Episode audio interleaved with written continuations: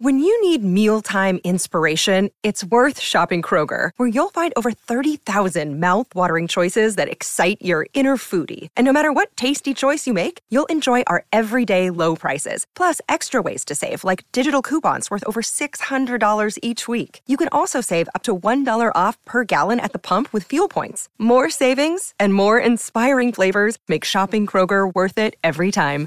Kroger, fresh for everyone. Fuel restrictions apply.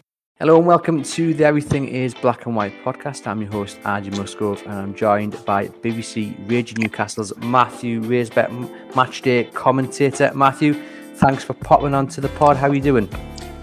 I'm very well. Thanks for having me. Nice to see you.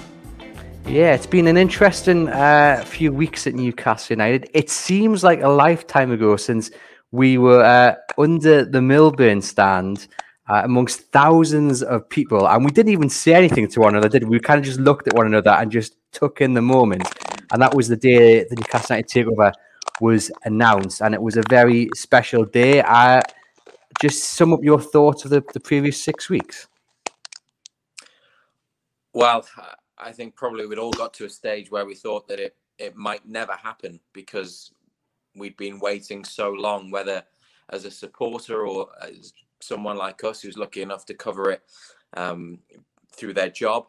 Uh, so when it happened, it was it was just quite surreal, wasn't it? But for us, you and I, to be there outside the ground when it happened, I think was quite special because of the way that the supporters responded and and the thousands that gathered over uh, the course of a few hours. So I don't think we'll forget um, what it was like to be there.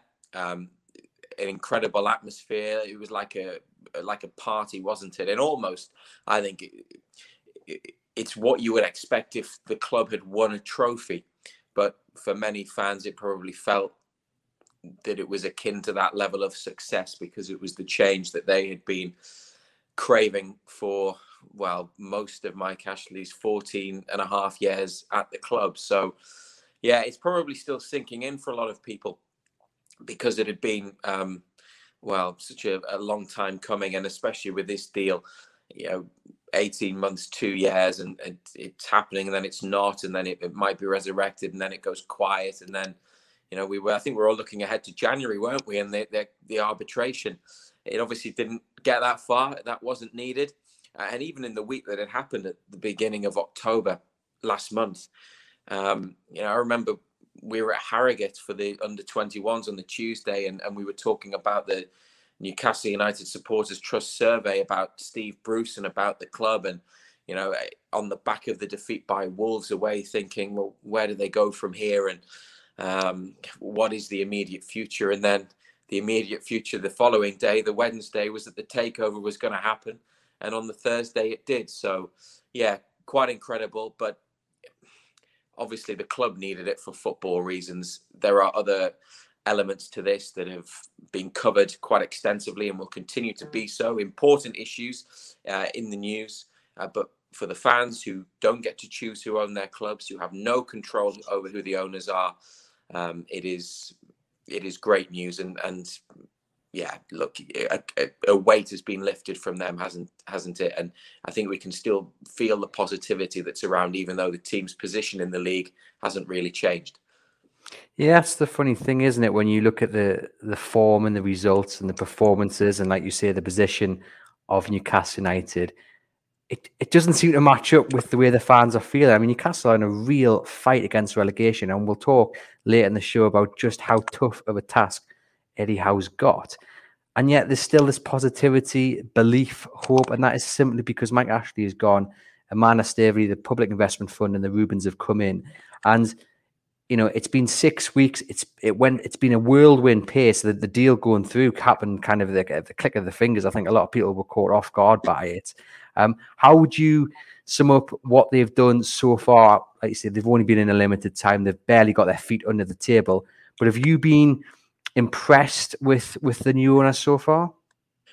Well, I think just the fact that they are there and the takeover's gone through just unlocks the club's potential, and it's an opportunity for Newcastle United and probably for everyone connected with the club to have a better future.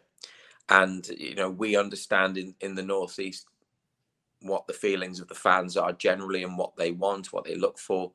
Um, whereas that's often misrepresented, I think, in national media, especially by pundits, um, usually those who don't have any connection to the club.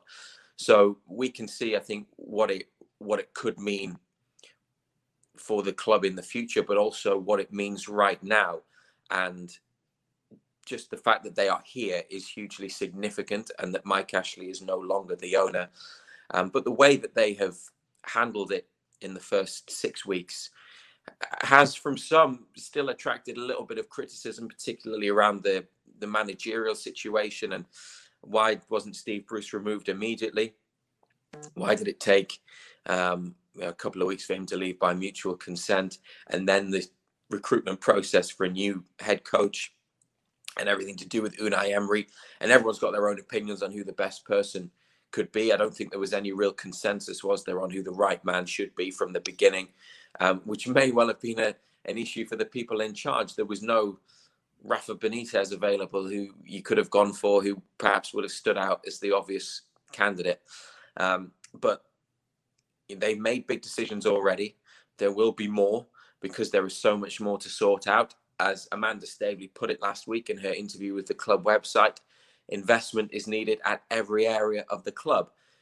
That is no surprise to us or to anyone who's listening, but it is good to see that there is that level of understanding, even so early on, as they continue to learn about the club and its inner workings and what's good, because there are some things that are good, but what needs to change and, and what needs to be better. So for this ownership group, there isn't a lot of hands-on football experience. There's Jamie Reuben, who was previously a director at Queens Park Rangers, but for everyone else, running a football club or being involved in the running of a football club is new. Um, so they'll bring their expertise from the business world uh, and the success that they've had everywhere else, and you hope that that can translate into um, good running of Newcastle United. They certainly, I think, still have so much goodwill and so much credit in the bank where the fans are concerned.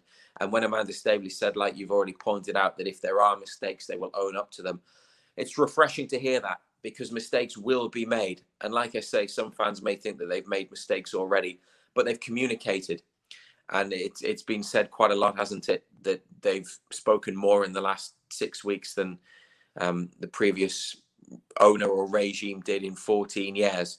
So if they want to communicate, whether it's good or bad, that's a good thing, definitely. But you would hope that with these people, there'll be more good than bad to talk about. Yeah, I mean the communication is a is a key element, I think, of their their ownership. I've seen a few people, other fans, journalists say that maybe Mana is talking too much, but she's only done two TV interviews, uh, to my knowledge, uh, one with the club and then one with uh, Sky a, a, few weeks back when the deal was was complete. And for a fan base who was starved of communication, you know, they'll take all the communication they, they can get, whether it's a, a you know a short statement about the, the gentleman who unfortunately collapsed in the East Stand against Spurs, you know, just an update about him, which is more than a sentence, or whether it is about you know the, the, the future plans about the January transfer window, etc. It all matters to Newcastle United fans who, above all else, have all they've ever really wanted was to know what's going on with their club. And I think maybe that gets lost in translation uh, with other fans and uh, people, other people who, who cover football but aren't based here in the northeast, where they don't maybe understand just how important that communication is. I think to appreciate the extent of the change already, you probably have to have some understanding of how different it was, and and in communication terms, and in many other ways, how bad it was before. Um, I, I would would say as well, though, that there have always been some fantastic people working at the club who care about Newcastle and who've done a good job in difficult times for the club and often in difficult circumstances. And those people remain there. Um, but look, the, the change is the change that the club needed. And there will be small steps in some ways, but they've taken a huge leap forward just by having people in charge who want to talk. And the fact that we had a statement confirming before the Spurs game Steve Bruce would be in charge and from the owners thanking everyone for the warm welcome. Well, I thought that was a good move, even if you didn't like the content. And then a statement after um, Bruce left, and then you know interviews last week as well, and and various other bits and pieces about other club news. Um, communication needed to be more frequent and it needed to be more effective, and I think it has been so far. And yes, you probably can say too much. And if we look down the road at Sunderland with Stewart Donald, their um, former owner, and the way that he spoke in his early days at the club, there was a lot, and it was welcomed. And then when results weren't going so well, it wasn't seen as uh, as positive uh, or productive. So it is about striking the right balance.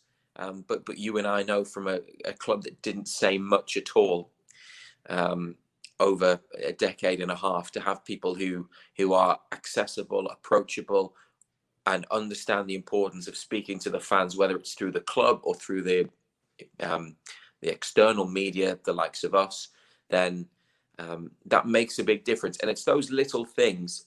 And I know you've reported on on some of them. Uh, even just the windows being cleaned at St James's Park, the optics there, that looks great.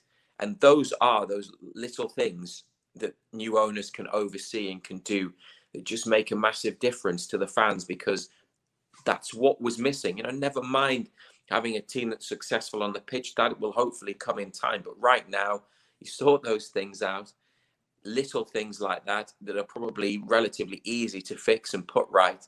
And then you're going to have even more support and goodwill from the fans because it's that kind of attention that the club is needed and, and hasn't really had. But also, the investment will be there to do those small things and then bigger things as well. And like I said, um, quoting Staveley earlier, it's all areas of the club that need to be improved. So they're clearly setting about that work.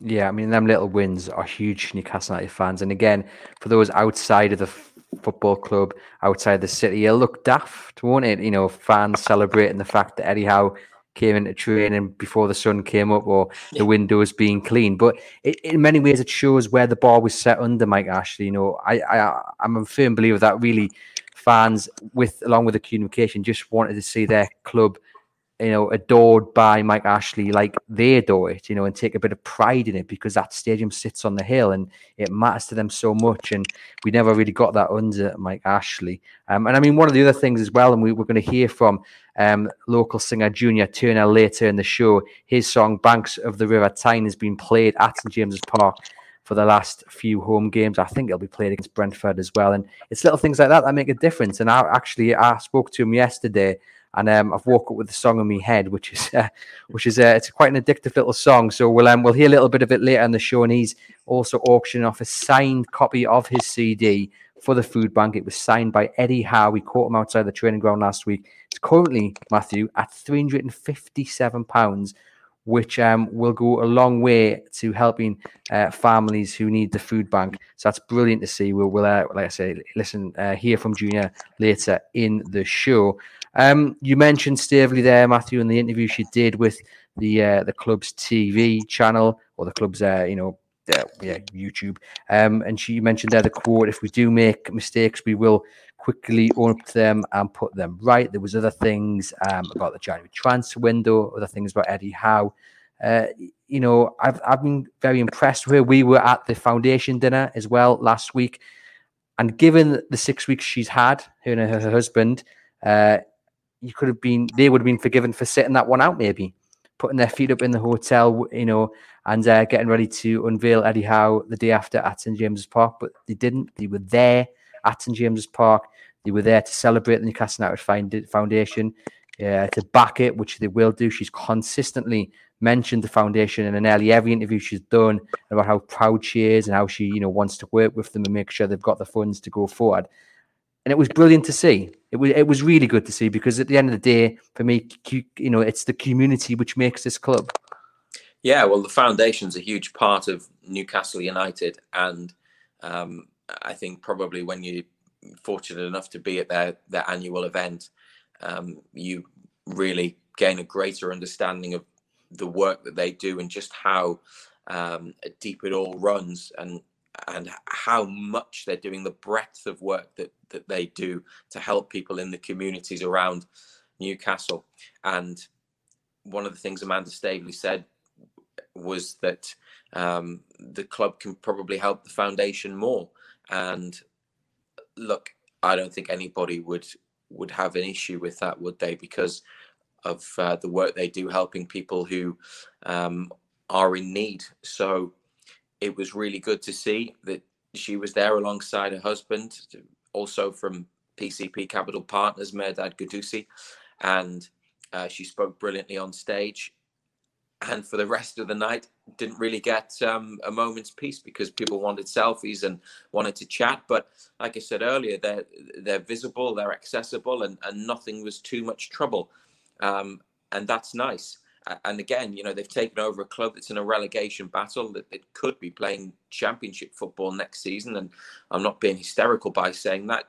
If you look at the table, that is a real possibility. And she even said herself that they needed a manager who isn't frightened of relegation. And, and they've got Eddie Howe, and, and he understands because he's been in that situation before. But what they're doing in other areas of the club, like going to the foundation dinner and, and being there all night and, and meeting people is so so important and and it's about showing that that love and that care for the club and everything that it does and everything that it stands for um, that I think is really cutting through and and um, earning them even more respect from fans. But I should say as well that in previous years, Lee Charnley, who'd been managing director, also attended.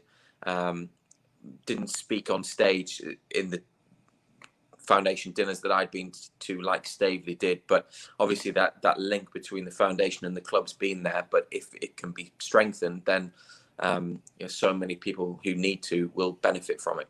Eddie Howe, new head coach of Newcastle United, and like you say, Matthew, it was it was kind of prolonged, wasn't it? Who was going to take charge of Newcastle? It, it was really important that they got someone in very early on in the international break. Unai Emery looked like he was the man to come in, and it would have been a huge, huge uh, coup to get him in. Didn't happen in the end. Eddie Howe is the man in charge. What do you make of his appointment? Well, I, I'm pleased. I think it's a really good appointment, and I know that there was the push for Unai Emery and an attempt to get him, but on reflection, is Eddie Howe maybe better suited to the situation that Newcastle are in now? And I would say probably yes, even though Unai Emery is clearly an elite manager who has won things at the very top uh, throughout his time as a coach. The thing I like about Eddie Howe is that he is renowned for his coaching and improving teams, but improving the individual players within that. He has also managed Bournemouth, where there's not as much pressure or attention, but it had been about for them for most of their time in the Premier League, staying in the division and improving. So, making a team and making individuals better and staying in the Premier League, that is exactly what Newcastle need. Absolutely what they need. So, uh, because he's hands on, and by all accounts, um, from people we've spoken to on on the radio about him, who've played with him or or have worked with him through being in the media, he does a lot of the coaching. So that will be different because obviously it was um, divided up in in into different areas and and different people previously. Um, so that will be interesting, and we've seen already, haven't we, how um, how involved he's been through the videos that the club have released or training at St James's Park even on Saturday. But he's, he'll have his staff with him that he knows and trusts, and, and they'll have quite a big backroom team now with four coaches alongside him, and um, is it a head of uh, head of sports science that they've brought in from Bournemouth as well. So, uh, yeah, I like the way that he started. I think uh, it's been a, a positive week or so for him. I thought he spoke very well. He, uh, he was impressive. He's a good communicator, and that's another thing that's important at Newcastle because Steve Bruce was criticised every week, uh, every Friday, when the uh, the quotes and the audio and the video from his press conference and interviews were published. Um, it didn't go down well, and even post match, whatever the result. So you've got someone now who is, I think, a bit more considered in what he says, but also um, someone who's maybe just a bit more of a natural when it comes to to talking to the fans. So yeah, he was he was very polished and very smooth last week, but I think I think that communication is really good, and and especially here because everything a manager says, everything anyone from the club says, um, is listened to and analysed uh, in a very detailed way by supporters because of the appetite for information and news from the club. So, from the football side of things, yeah, I think it is a good appointment. It did take a while, but there are always, well, usually aren't there always more than one um, contender for the job. So, I don't think that's really a problem. If he does a good job, that's all that matters. He's the man that's here. So, if he does well, Newcastle do well. And um, I thought it was, um, yeah, an impressive introduction at the press conference last week. Yeah, most certainly. I think, like you say, many people there was many different people that were being pushed forward uh, by sections of fans, and that's just normal. But if he does a good job, that'll be all forgotten.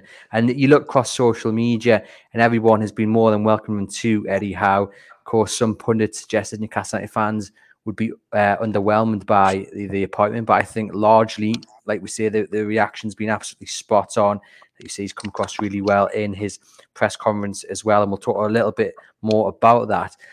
But Matthew, you know, we, we can talk about his attacking style of football. We can talk about the fact that, you know, after uh, losing his job at Bournemouth or walking away from the job at Bournemouth, he hasn't just sat on his backside. He's gone out and he's improved himself as a coach, you know, talking to all these um, top class managers, going in and watching games, heading here, heading there, you know, taking tips and, and guidance and what have you. But the bottom line is, is that Newcastle are 19th in the Premier League.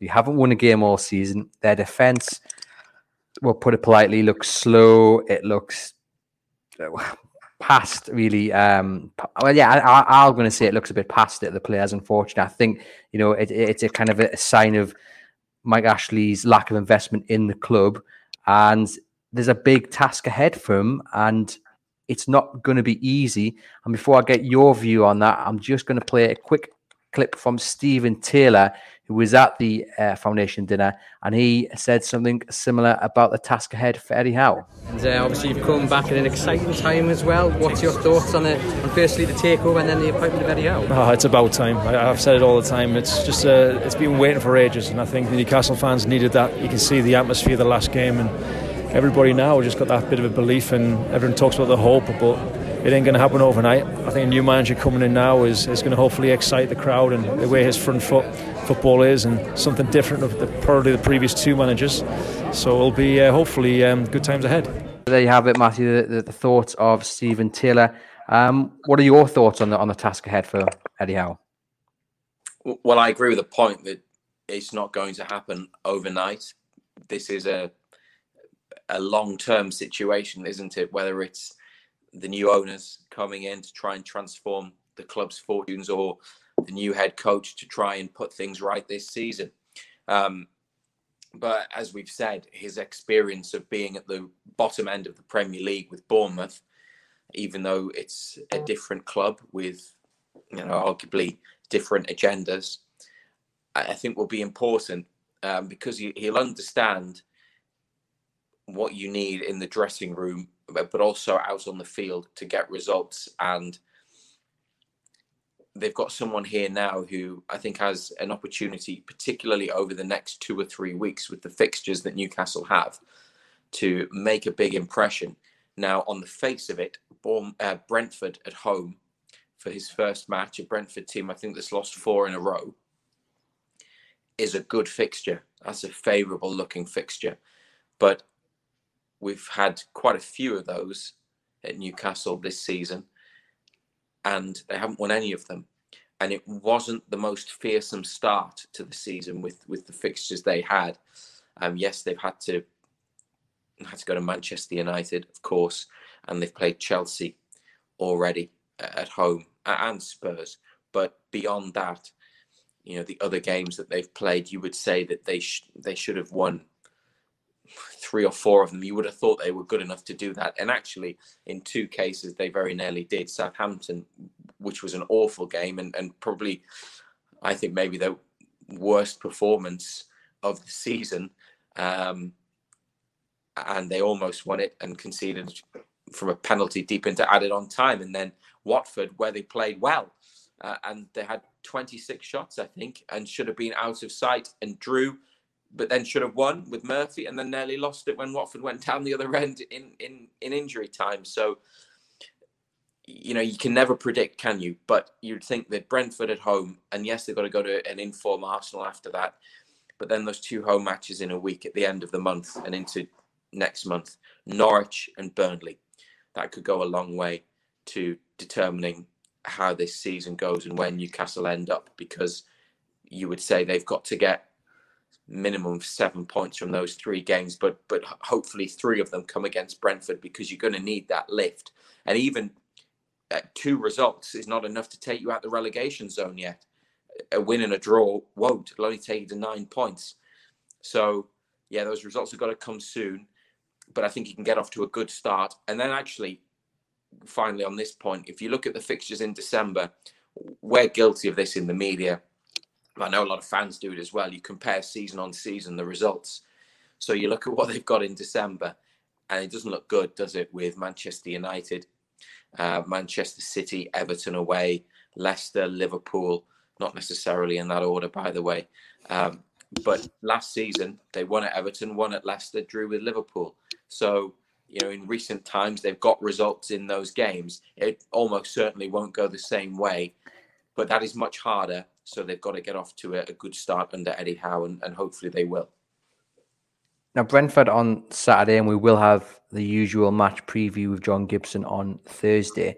Do you foresee him, Matthew, making many changes? Because I've mentioned there my feelings on the defence, and you have nine games here where until the January transfer window, so all he has to work with Eddie Howe is the defense that he's got. And for me, that is the, the big issue. I'm just wondering how you think he can solve it because they are conceding far too many goals.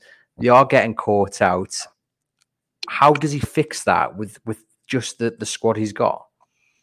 No clean sheet yet this season. There's two Premier League teams that haven't kept a clean sheet. Question for you: Do you know who the other one is? I want to say Manchester United. I can I can understand why you'd say that. It's not. Um, it is a team Newcastle have already played. Should I answer and then you answer it? Yeah, yeah. save me embarrassing myself. Yeah. Um, well, but but that that I think shows the scale of the challenge, doesn't it, with the defence? Because no clean sheet after after 11 games. Yes, there was the, the Burnley Cup tie, but we're, we're talking in Premier League terms at the moment, aren't we?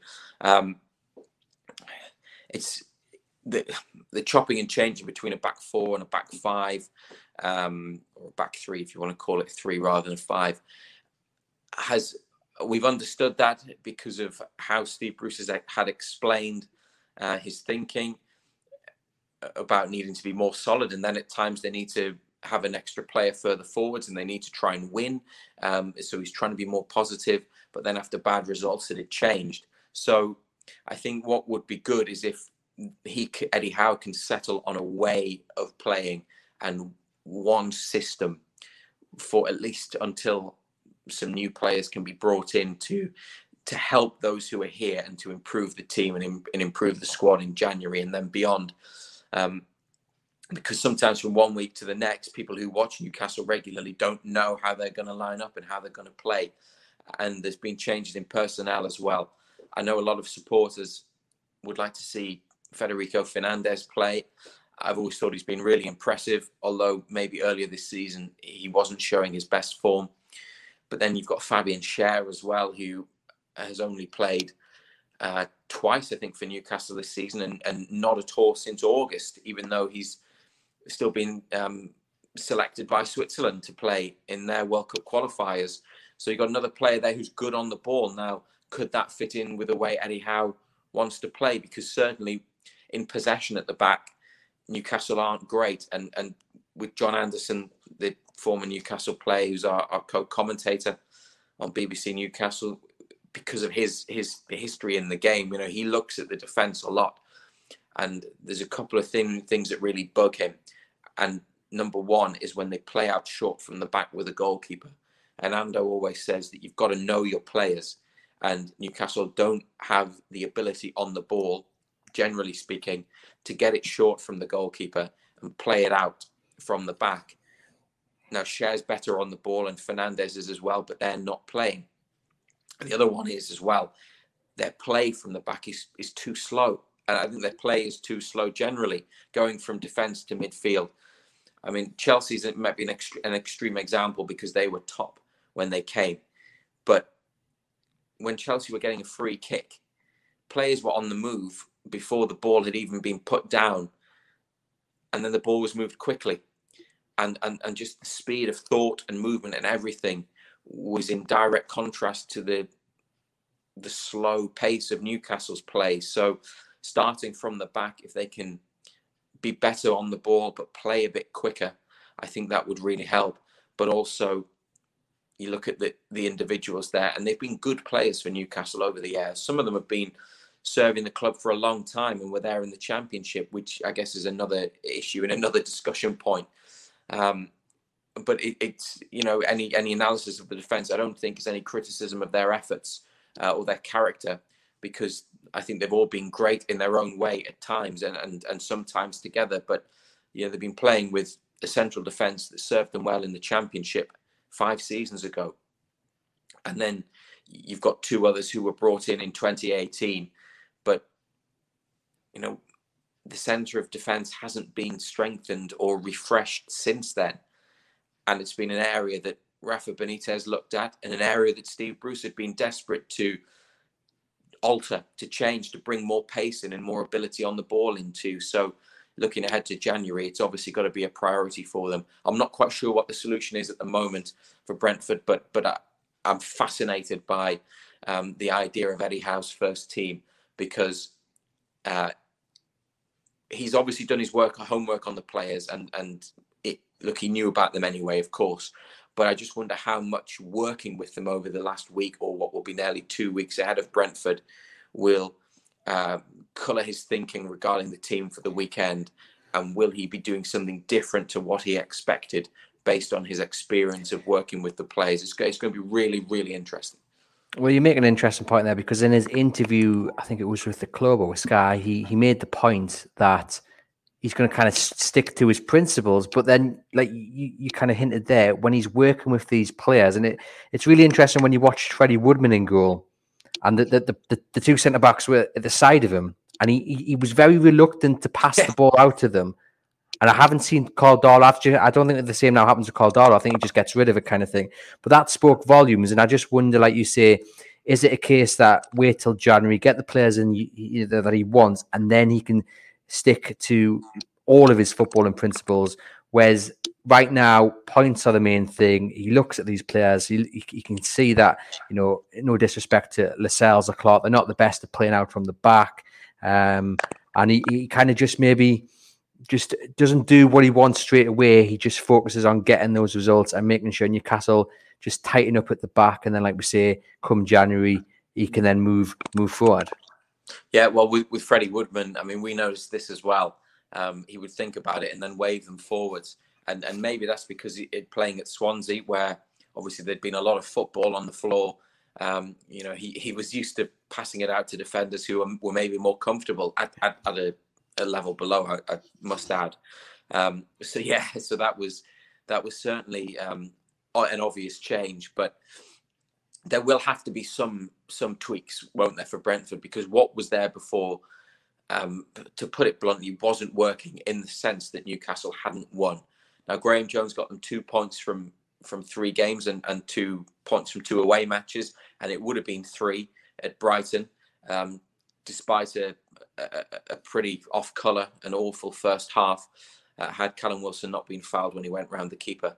Um, so at least they picked up a couple of points. And you could see under Graeme Jones, couldn't you, at times, um, especially against Chelsea and Brighton, where you basically had everyone behind the ball and everyone sitting in, and it was very, very structured um, and and rigid and disciplined in that sense.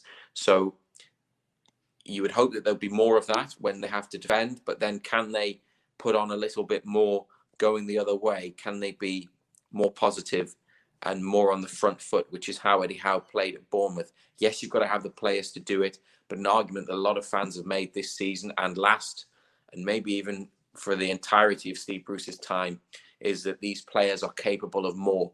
And you might look at Newcastle and say, well, their most effective players, despite having some very good goalkeepers, their most effective players are up front in attack are Callum Wilson, Allan Saint-Maximin, Joe Willock, who hasn't hit the heights that he scaled last season, but we know what he's capable of.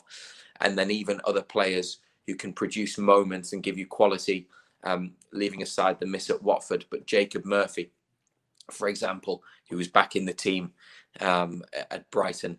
So if that's where the better players are, can they get that balance that Steve Bruce spoke about, that Rafa Benitez spoke about, until you can make some hopefully significant changes in January to give the team a better chance of staying up.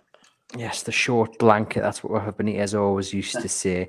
Um, we're going to hear from Junior Turner in a moment, the singer of Banks of the River Tyne. But just before I play that interview with him, just briefly, Matthew, because I know you might not want to uh, spend too much time on it, but it is a subject that Newcastle fans like talking about. And it is the question of Jonjo Shelvey. What do you think his future holds under Eddie Howe? It's a great question, and I, I don't know what the answer is. Um, I think I, am sure Eddie Howe will recognise that Shelvey has an incredible amount of talent, and he can do things with the ball and on the ball that no one else in Newcastle's squad can. And, and that natural ability is there for all to see. I don't think that's ever been questioned. Um, except maybe when he took the free kick at Brighton, when a player of his ability could quite easily stick it in the top corner or the bottom corner or just on target with a defender in goal. But um, what was uh, what was Ando's reaction? Because I wasn't listening. I was I was watching it. What was Ando's reaction to that? Well, I, I, it, there were other things in the game that made him um, more annoyed than that. But then on reflection, um, afterwards, he, he, I think um, came round to everyone else's way of thinking that they should have had a shot and just test the goalkeeper. Um, there was a header, a defensive header from Lascelles in the first half that um, elicited a, a, scream from Ando, which was akin to the just put it in the net Jacob Murphy moment. Um, it, it, was it was loud. I, I, got a bit of a fright sitting next to him, um, and, and the people in front uh, remarked on it afterwards. Um, but he, Ando was actually more annoyed about the corner that Newcastle had right at the end, which was just whipped in, and he said, "Hang it up, make the make the goalkeeper, the defender in goal, come and catch it." Um, I mean, look, Lewis Dunk does most of his has most of his game on the floor because of the way Brighton play. But at six foot four, he can head it. But is his handling good enough to come and catch it, make him make him work? But yeah, the free kick. I mean, it's frustrating because he's I, I, think out of anyone in the squad, he's the one that you that you'd want on it. Certainly out of anyone on the pitch. Um, going back to the the original point about Shelvey, you know, all the ability in the world. Um, it's just the other aspect of his game, isn't it? You know, look look at what happened against Spurs, two needless yellow cards, um, and often, you know, his his defensive work can be criticised, but but then you know there are times when he fulfills all of his duties. Um, and and and and will put in a challenge and will get back. And last season, for a little bit towards the end, when he was playing during the good run, I mean, he was almost as an extra centre half. He dropped in against West Ham and against Liverpool. And when they came back against Liverpool, he was he was playing kind of just in front of two defenders, maybe even in the middle uh, of them. After Steve Bruce made it a substitution, so that that was interesting. Um, I remember when Match of the Day did some I think it was Frank Lampard, um, and this is going back three and a half years now. I think did some analysis on him in a game at Bournemouth when Newcastle were two up, and Dwight Gayle had scored twice, and I think he missed a great chance. And then they showed Bournemouth's two goals, and, and at least for one of them, Shelvey was considered to be at fault, and it was about tracking back. So yeah, that's something that he gets criticised for. Um, again, talking about the defence previously and how it hasn't really been refreshed. and new players haven't really come in. Central midfields maybe another area that when you look at, at having Shelvey and Hayden who played in the championship, um, and you've got Sean Longstaff there, and there's Jeff Hendrick too, and obviously Joe Willock's part of things now. But um, you know, again, I think it's another area that needs some attention. So, what is Shelvey's future? Well, you know, for ability on the ball, you make a case for him being in the team. For the other things, some fans would say that you don't need him. Um, so it's another decision that Eddie Howe will have to make. Um, and yeah, I'm not I'm not quite sure what the answer is. Yeah, it's going to be an interesting one. And we'll now hear from Junior Turner, who I would like to say his anthem Banks of the River Tyne has been played at St James's Park for the last few home games. And more importantly, he's raising money for the NUFC Fans Food Bank with it, selling a signed copy of his CD signed by Eddie Howe. Um, I'll pop the, the link into that auction uh, below um, into the podcast description and on Twitter as well. But here is the interview with Junior Turner.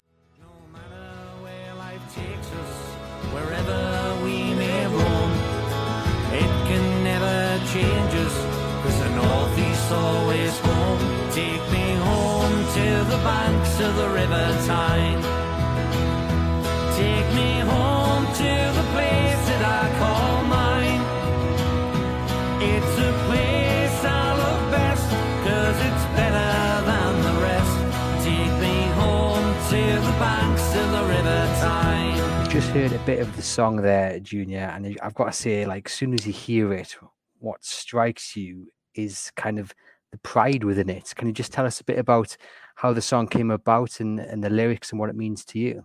Yeah, of course, can. Um, during lockdown, um, in my line of work, being self-employed, singing pubs, clubs, etc., there wasn't much happening.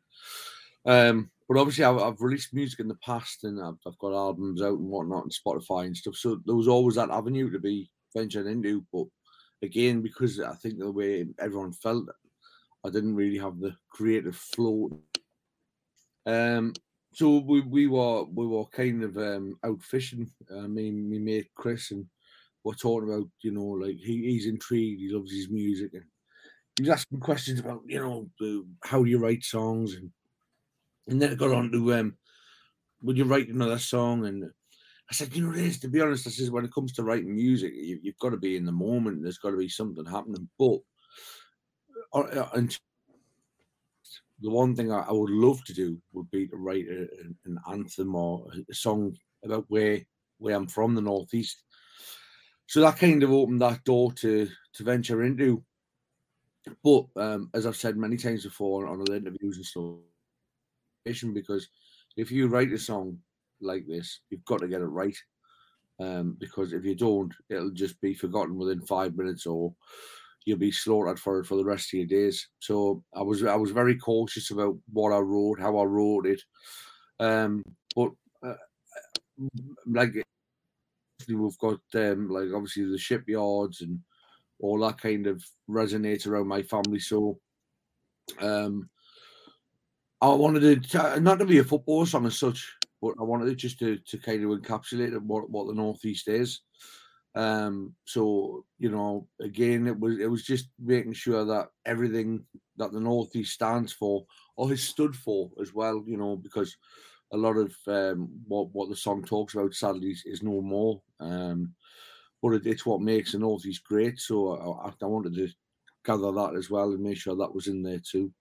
Yeah, no, it, certainly does. And like you say, it kind of pays tribute to what has gone on in the past, you know, the, the shipyards and what have you. I mean, the video itself is is really nice as well. Um, from completing the song, recording it, releasing it to where we're at now, where it's actually been played at St James's Park. How does that feel? I mean, did you ever expect something like that?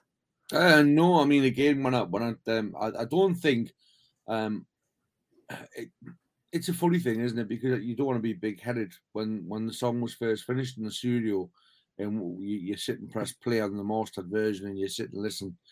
And it wasn't until that actual moment that I, I, I thought, you know, there's there's a potential here for something to happen with this. I, I, had a special feeling about it when I first heard the finished product. Um, so that being said, once it was done, um, then we got on to you know slowly easing it out there and just seeing what the initial public response was first and foremost. Um, and it, it just, for the first time ever in my career, um, when people talk about viral and going viral, um, it just kind of blew out of proportion. It was like a spider's web, and it was quite special just to sit back and, and watch. And you kept thinking, when does it end? Where does it end? and then days, weeks, months went by, and um, the opportunities that it's brought and, and the doors that it's opened, like I say, it's just ridiculous. And then when the call came to say St James's Park, I was like, where where does this all end? This is mad. Um, so yeah, I mean, you know, it, it it's found its home. I suppose that, that that's what what can be said. I mean, to have to be where I'm from and not not be a footballer. Uh, I'm never going to play in front of the Gallowgate end, which is every boy's dream. But uh, I suppose in my line of work and, and what I do, this is the next best thing. So, yeah, it's the best moments of my life. Oh, fantastic. And what's it been like? Have you been at any of the games where you've actually heard it over the tannoy? Yeah, we obviously um the we've been we've been at the Chelsea game and the Tottenham game. I mean, the Tottenham game is a special one because the new owners were introduced, um, and it was played in, in the build up to that. Um, the I think for about thirty minutes prior, it was all Geordie music.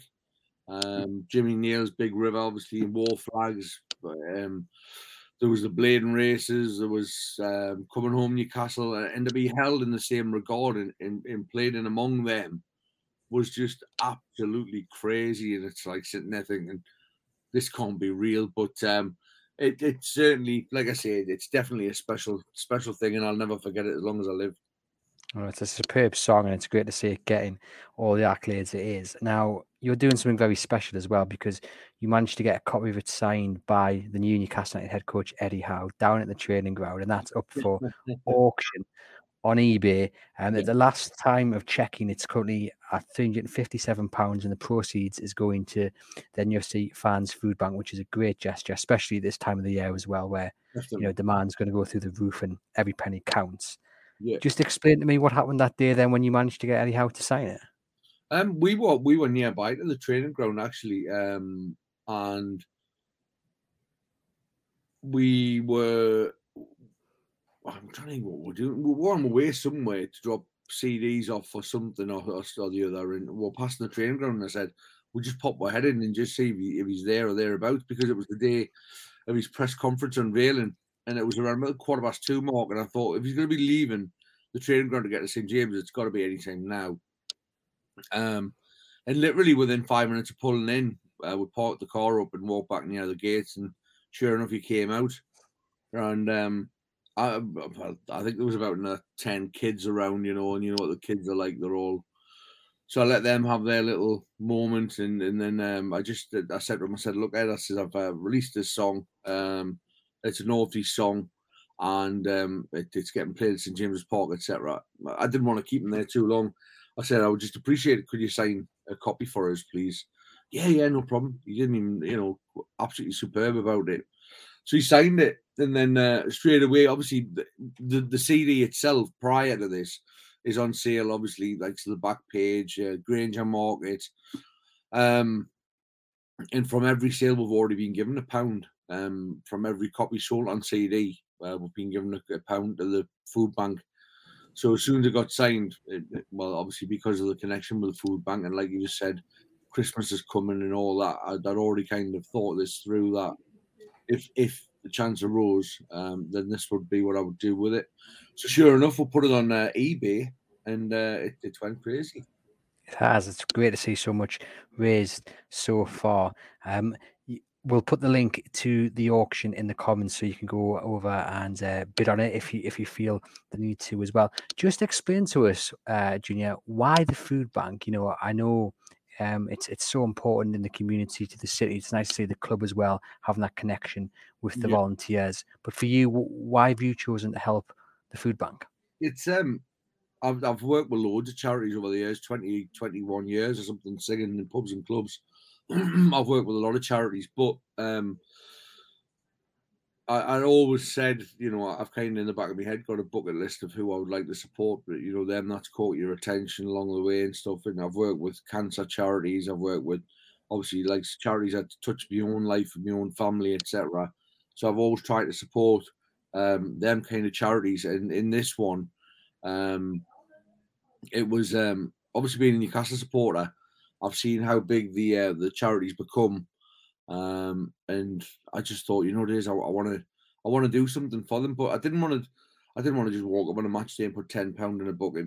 It, just, um, like I say, the, the, the opportunities that come my way in my line of work, there's always an opportunity that perhaps raises that little bit more money or offers that little bit more support. And sure enough, this this song came along, and as soon as the song came along, then it was uh, the food bank all the way. And obviously now, as you see, um, this signed CD is once again a, a, another opportunity to support such an amazing cause.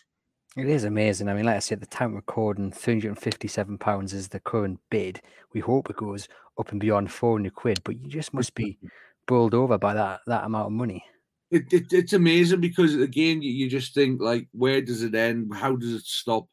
Um, what, what? It, I mean, what was it? Something like an hour being online. It was like an 150 quid. I'm just thinking, wow, this is like ridiculous. And it kept going up and up and up. My phone was buzzing every five minutes, and it was like, and the funny part was, it was going up by like two and three quid a time. So that like eventual amount of 300 odd quid took like like a day and a half. It was like back and forth. So um, you know, I mean, let's hope we'll, push for more. But I mean, 357 quid to a food bank, it, it's got to it's got to do some substantial help. Would hope. Yeah, most certainly. And you mentioned there, like hearing the, um the, the song being played at James Park is like the, the, one of the best moments of your life. Um, what next for you? Is the dream to perform it maybe on the turf at St James's Park? You're not the first person. I'm sure you won't be the last to ask this. I'm not a person to put my neck on the line and say that uh, it's got to happen it, but it, it, if it came my way via whatever such avenue finds its its way there, then I'm more than willing to do that. Um, I mean, I've I've had some opportunities this um, past say two months that I would never have had otherwise. I got to perform at um, Wonderball, um, the Mad Mick pre-match um, show um, before the Chelsea game. Um, so about two thousand Geordies, and I got to sing it there, and um, that was it, that was the moment that I knew the song was what it was because they were diehard supporters, and if it was it wasn't uh, to their liking, then I was going to find out the hard way. And within three words of the song, they were singing the whole song thereafter, and it was just one of them moments where you stand and think, how many other people get to experience this? Um, and then, like you know, coming up, I mean, uh, Friday coming, I'm on the pitch at Newcastle Blue Star um, performing the song at their game at half time. Um, then I'm at the Irish Centre an hour later, performing alongside um, Malcolm McDonald at the Steve Wraiths podcast Christmas party. It's just mad. It's just mad. But you know, it is as long as this train keeps going, I'm on board. That's brilliant to hear. And of course, you, you got to meet the new head coach as well, which must be a, a nice feeling for a fan. I mean, Eddie Howe's very busy man, but to take the time to to sign it. Do we think he's he's actually heard the song as well? Fingers crossed. Uh, fingers crossed he gets to hear it. Um, one of the, the nice parts for this song was um, I'm already friends with Neil Stoker, who was the kit man at St James's Park, and uh, it was via him that it found its way into St James's Park because he um, he was one of the first people to hear it and first people to get it on CD. Um, because him himself, he grew up in Wallsend down by the shipyards and stuff, so the song resonated with him not only Newcastle United but from a personal level, and he um, he was on board with it um, in terms of uh, he it was his efforts. I got you know the music video, uh, us to shoot some of it in St James's Park. That was all Neil's uh, support doing that for us. So again, Neil's got the song, and from what I'm told, it's been uh, prior to um, Eddie Howe come along. It's been played on the team coach uh, in a pre-season friendly. Um, so it's in and around the ground. So hopefully it won't be too long before Eddie Howe you get to hear it. Fingers crossed. Maybe it's played before Newcastle kick off against Brentford and hopefully get their first win of this Premier League season. Uh, all that's left to do, really, Junior, is just point us in the direction of where people can find you, your website, where people can can buy the, the song.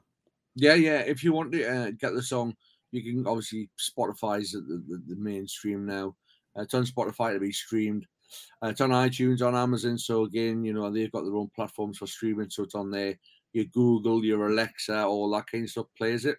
But if you want to go that one step further and support the food bank, um, then um, if you're in around town, the back page, both Newcastle and the Metro Centre, they've got copies in, and a pound from each sale goes to the food bank. And also, it's in uh, Grainger CDs in the Grainger market. So again, if you wanted to go that extra step and uh, help such an amazing cause, then uh, that's what you can do to do that.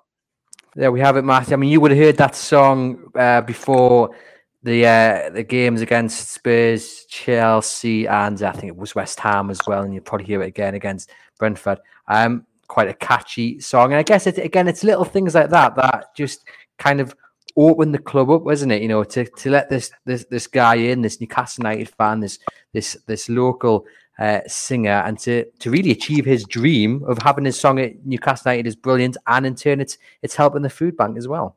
Oh, absolutely, yeah. Um, and we know that Newcastle's fans and the people of the area um, are very keen to support the food bank and the great work that they do. Um, so that is that is really important.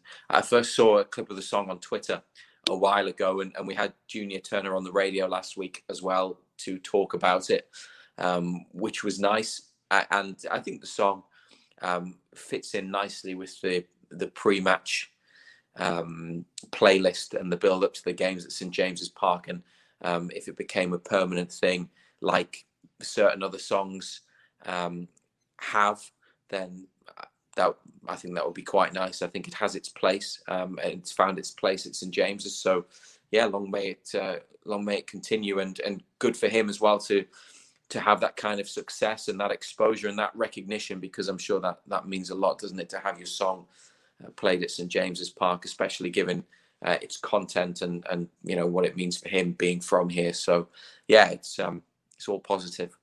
Yeah, most certainly is.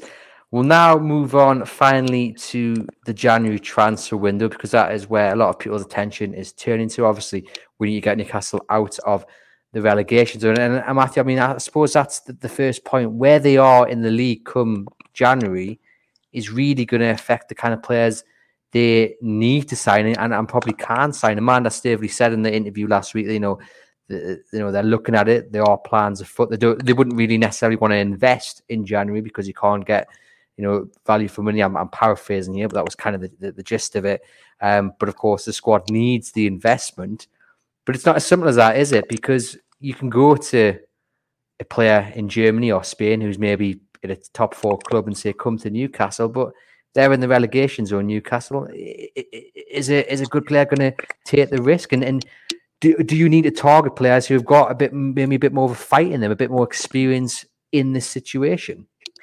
Uh, well, you need the right mix, the right blend, um, and what you need is players who are better than the ones they have now, because otherwise there's no point. And that's stating the obvious, I know, but I, I think that will be um, that will be what it, it informs uh, their their attempts in January because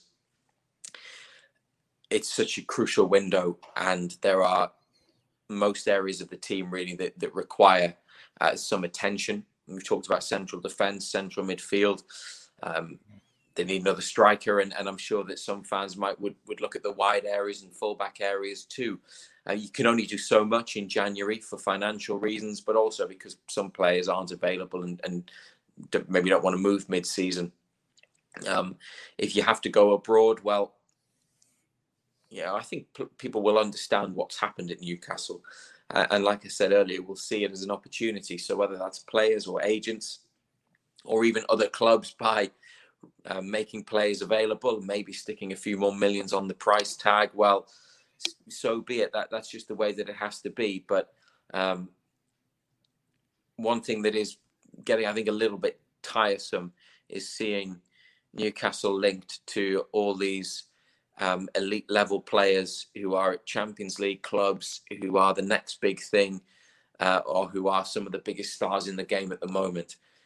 You know, yes, it's nice to dream, but actually, at the minute, it's it's about getting players who are suited to the the task at hand, and that is a relegation fight. So when you look at names, when you see other names like James Tarkovsky at Burnley, you think, well, I think that would be ideal because he's very good.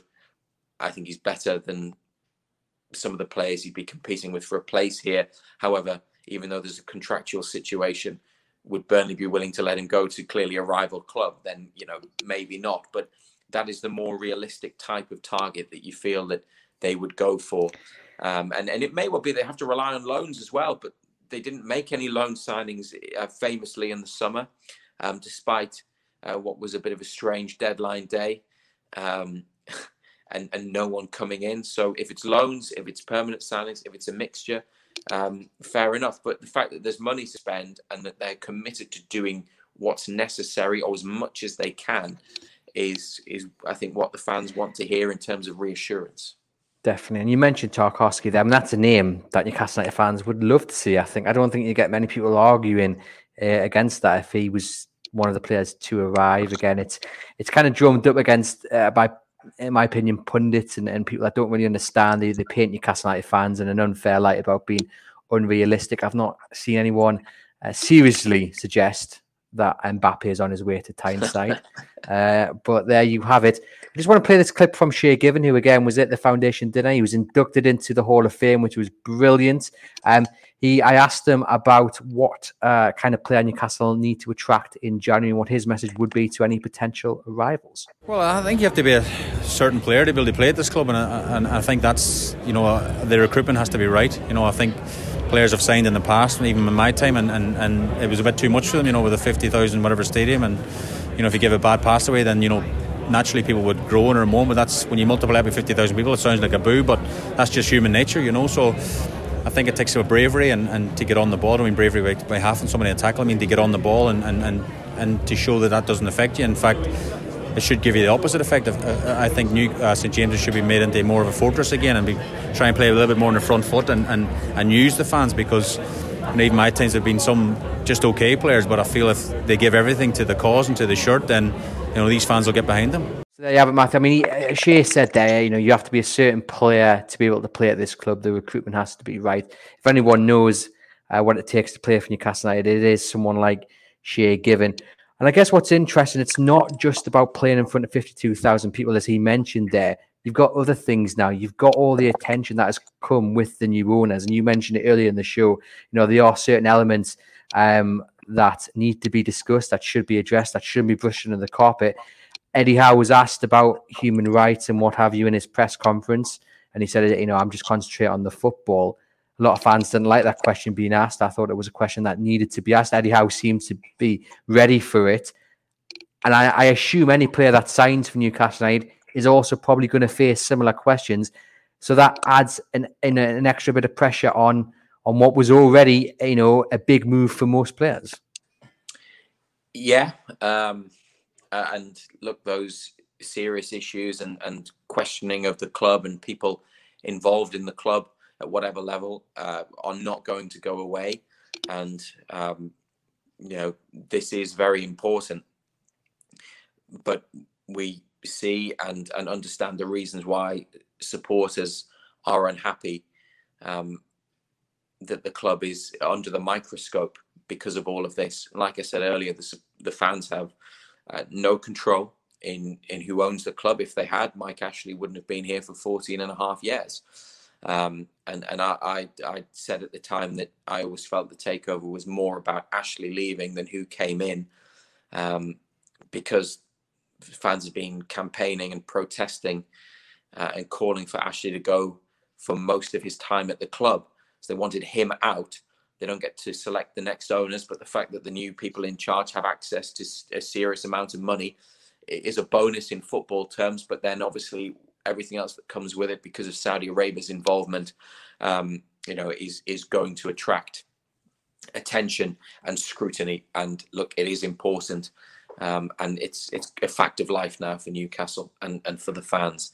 For players, well, I, I think they will take the view that Eddie Howe um, put across in his press conference about it being only about the football, and they will see it as an opportunity to come somewhere where, um, you know, maybe there's going to be more money available for them in their contracts, but also a chance to be part of something uh, that the new owners and the new head coach want to build. And if they can see that as exciting and a platform for them, well, that will help Newcastle attract better players. They're certainly a more attractive prospect in football sense than they were in the summer, than they were at the beginning of October, because there's ambition now and there is obviously money available and there will be um, you know clearer plans and um, with further appointments in time you would think to help run the club whether it's director of football um, chief executive or or whatever, um, there will be um, a path forwards and and a vision that they can put across to players and agents. So maybe they'll find it a bit easier to sell Newcastle now to potential targets, which may have been a problem in the past. Though that said, they have still, even during more difficult times uh, under the Mike Ashley ownership, been able to attract good players because there are some good players here, and we've mentioned some of them already. Uh, but they need to go and get more, and January is going to be critical towards that. So, what you hope, I think, finally before you get to January, and you know there are what around ten games until the window opens, or that might include Southampton on the second of January, but they've got to be away from the the relegation zone, and I think they can do that. And then, of course, you're in a better position and you're not second bottom without a win, hopefully. Um, you know, you, you might still be in a relegation fight, but you can look up the table into the second half of the season and say to players, well, look, we're fighting relegation, but we're not, you know, knee deep in trouble. So that I think will be really important. The next few weeks are critical, and then December's going to be tough. But maybe if they get off to a good start, then they can go into it in a in in a better frame of mind. So we'll see. I just think, lastly, it's it's really exciting now, and you've said it already about um, how the mood among the fans is quite good.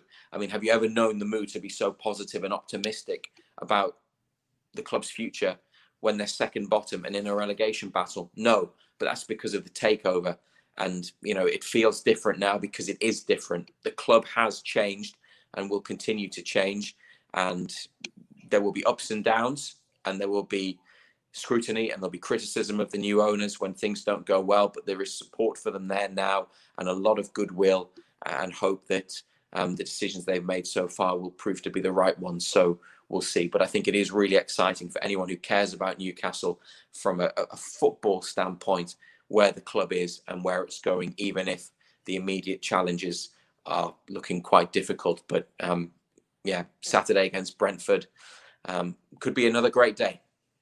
Hopefully, fingers crossed. Hopefully, Newcastle get the three points and can start to fight their way out of that relegation zone. Matthew, thank you as always for joining us on the Everything is Black and White podcast. To you guys listening, please remember to like and subscribe or follow uh, depending on which platform you are listening through. And please leave us a review if you get the chance as well. And head over to chroniclelive.co.uk where we'll bring you all the latest Newcastle United news, including Eddie Howe's press conference ahead of Brentford later this week.